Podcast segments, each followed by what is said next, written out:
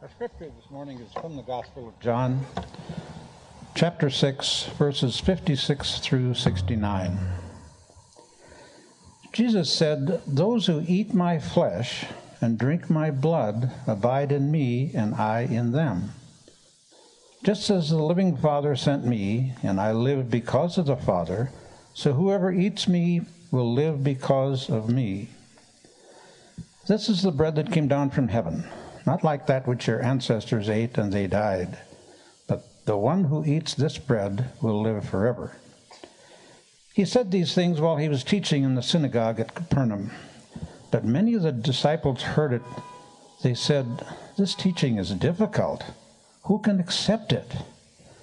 But Jesus, being aware that his disciples were complaining about it, said to them, Does this offend you? Then what if you were to see the Son of Man ascending to where he was before? It is the Spirit that gives life, the flesh is useless. The words that I have spoken to you are spirit and life. But among you there are some who do not believe. For Jesus knew from the first who were the ones that did not believe and who was the one who would betray him. And he said, For this reason, I have told you that no one can come to me unless it is granted by the Father. Because of this, many of his disciples turned back and no longer went about with him.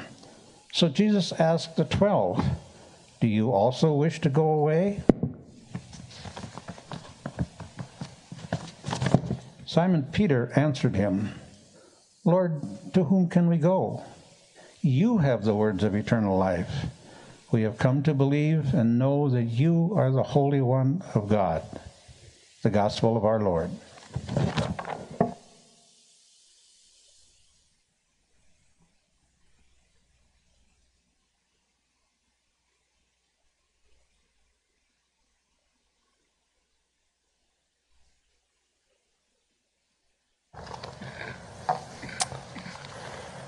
I'm excited to be here today. I get to uh, kind of brag about our youth, so I'm pretty excited for that opportunity.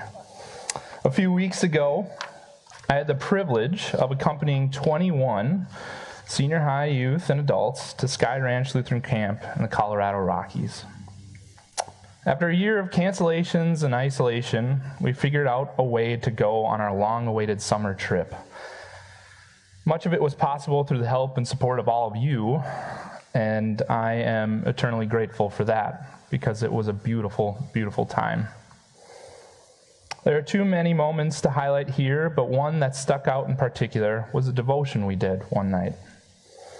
Under star and firelight, we were instructed to write three things on a sheet of paper a check mark, a star, and a heart. Next to the check mark, something you did well today.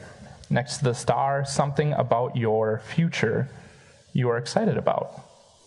Next to the heart, something about your personality you like. After we had written them down, our job was to tape them to our backs, our words facing in, with a blank sheet of paper facing out. Then we get to walk around to each other's sheets and write a check a star or a heart on someone else. What started off with people moving around very slowly, the collective awkwardness of the ask palpable in the air, soon devolved into a crowd of people with no discernible order, writing lovely notes of encouragement, tenderness, and love all over each other's backs. Silence turned into loud exclamations from people wanting to share their words with others, with the group. I had missed this. This energy from the group of people, to be sure, but also the words of encouragement given from, by people who were friends or acquaintances, or even more miraculous, people that they met that week. Even in times not highlighted by deep isolation, it seems weird to heap loving words on people you've met just days ago. But the culture we experience on the mountain, it wasn't normal. We find Jesus pushing against culture in this text. At the beginning of this chapter in John, we meet Jesus being followed by great crowds, so big it takes a miracle to feed the, the thousands of them. But throughout this chapter, because of what he is saying, we see the, the crowd dwindle to 12. What could he have said that would make so many abandon his ministry? Well, we get a hint in verse 63 when Jesus says, It's the spirit that gives life, the flesh is useless. A bad interpretation of this would equate this dismissal of flesh as a commentary on our earthly lives, that they don't matter, that the created world is some stopgap to eternal life in heaven. No, this is the gospel that boldly de- declares the Word became flesh at its outset. Brian Peterson, a New Testament professor, gives us a better interpretation when he says, rather, flesh here indicates the normal way of seeing reality, the way of viewing life judged to be sensible by the wor- world, which cannot see that eternal life comes through the reality of Jesus on the cross.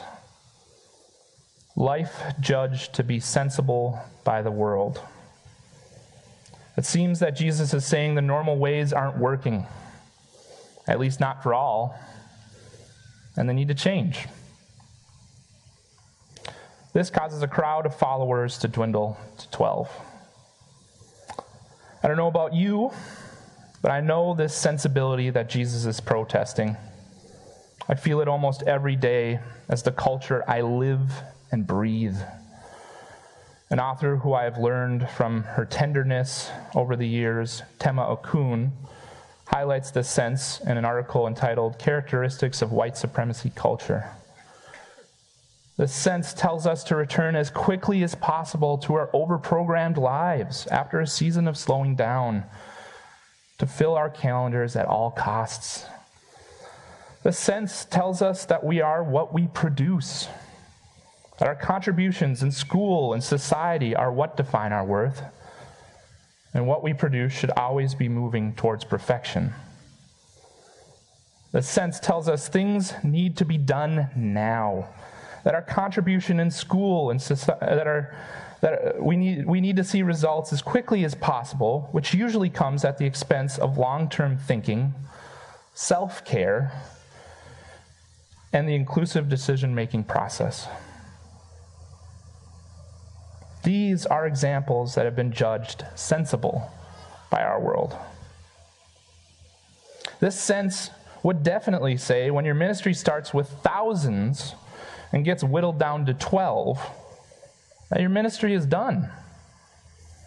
Now, Jesus had a nice run. He had some really great miracles, but ultimately, ultimately it's time to pack it in and try something else. But Jesus knows it's unpopular to publicly challenge the way this world works. He knows how this will end with him on a cross. But this is the ministry before him. I also can empathize with the crowd's reactions to his teachings in this chapter. Even though the power structures of that time didn't serve them, it's what they knew. And just like today, what we know is so much easier to keep and treasure than the risk of the unknown. Yet God is again working life into apparent failure and rejection.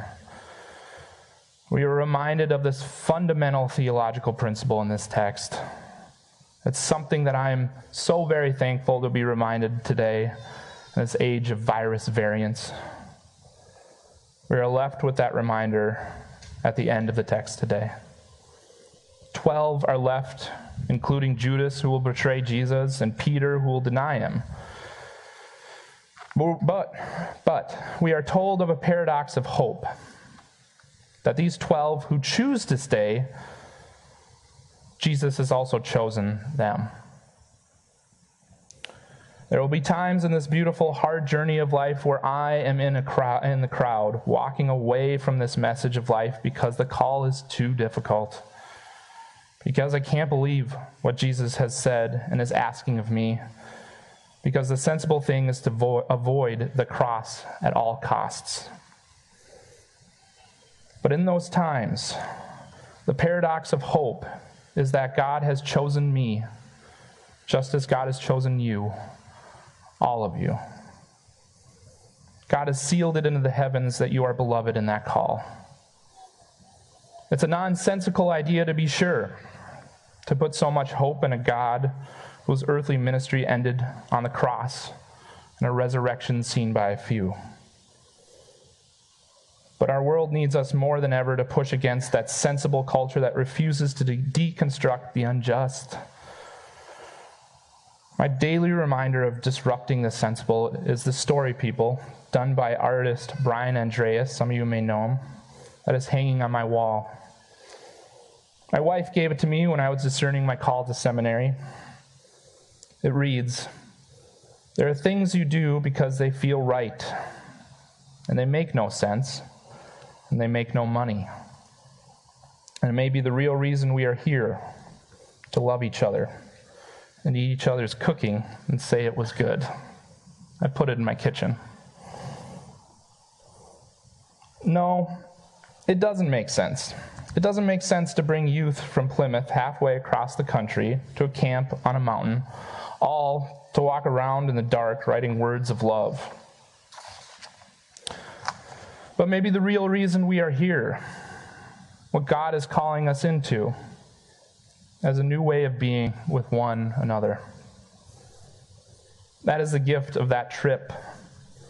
Removing ourselves from our normal everyday culture and getting a glimpse of what it means to be a new community, one that walks with each other in the darkness and writes encouragement on each other's backs. Most weeks, we share a meal together here in worship a little cracker, a swallow of wine, an ancient ritual that seems silly to be called a meal from its meager offerings. But it will feed me to go out in the world like no other meal can. Bread for the hard work of the unsensible. So next week, taste and know that it is good.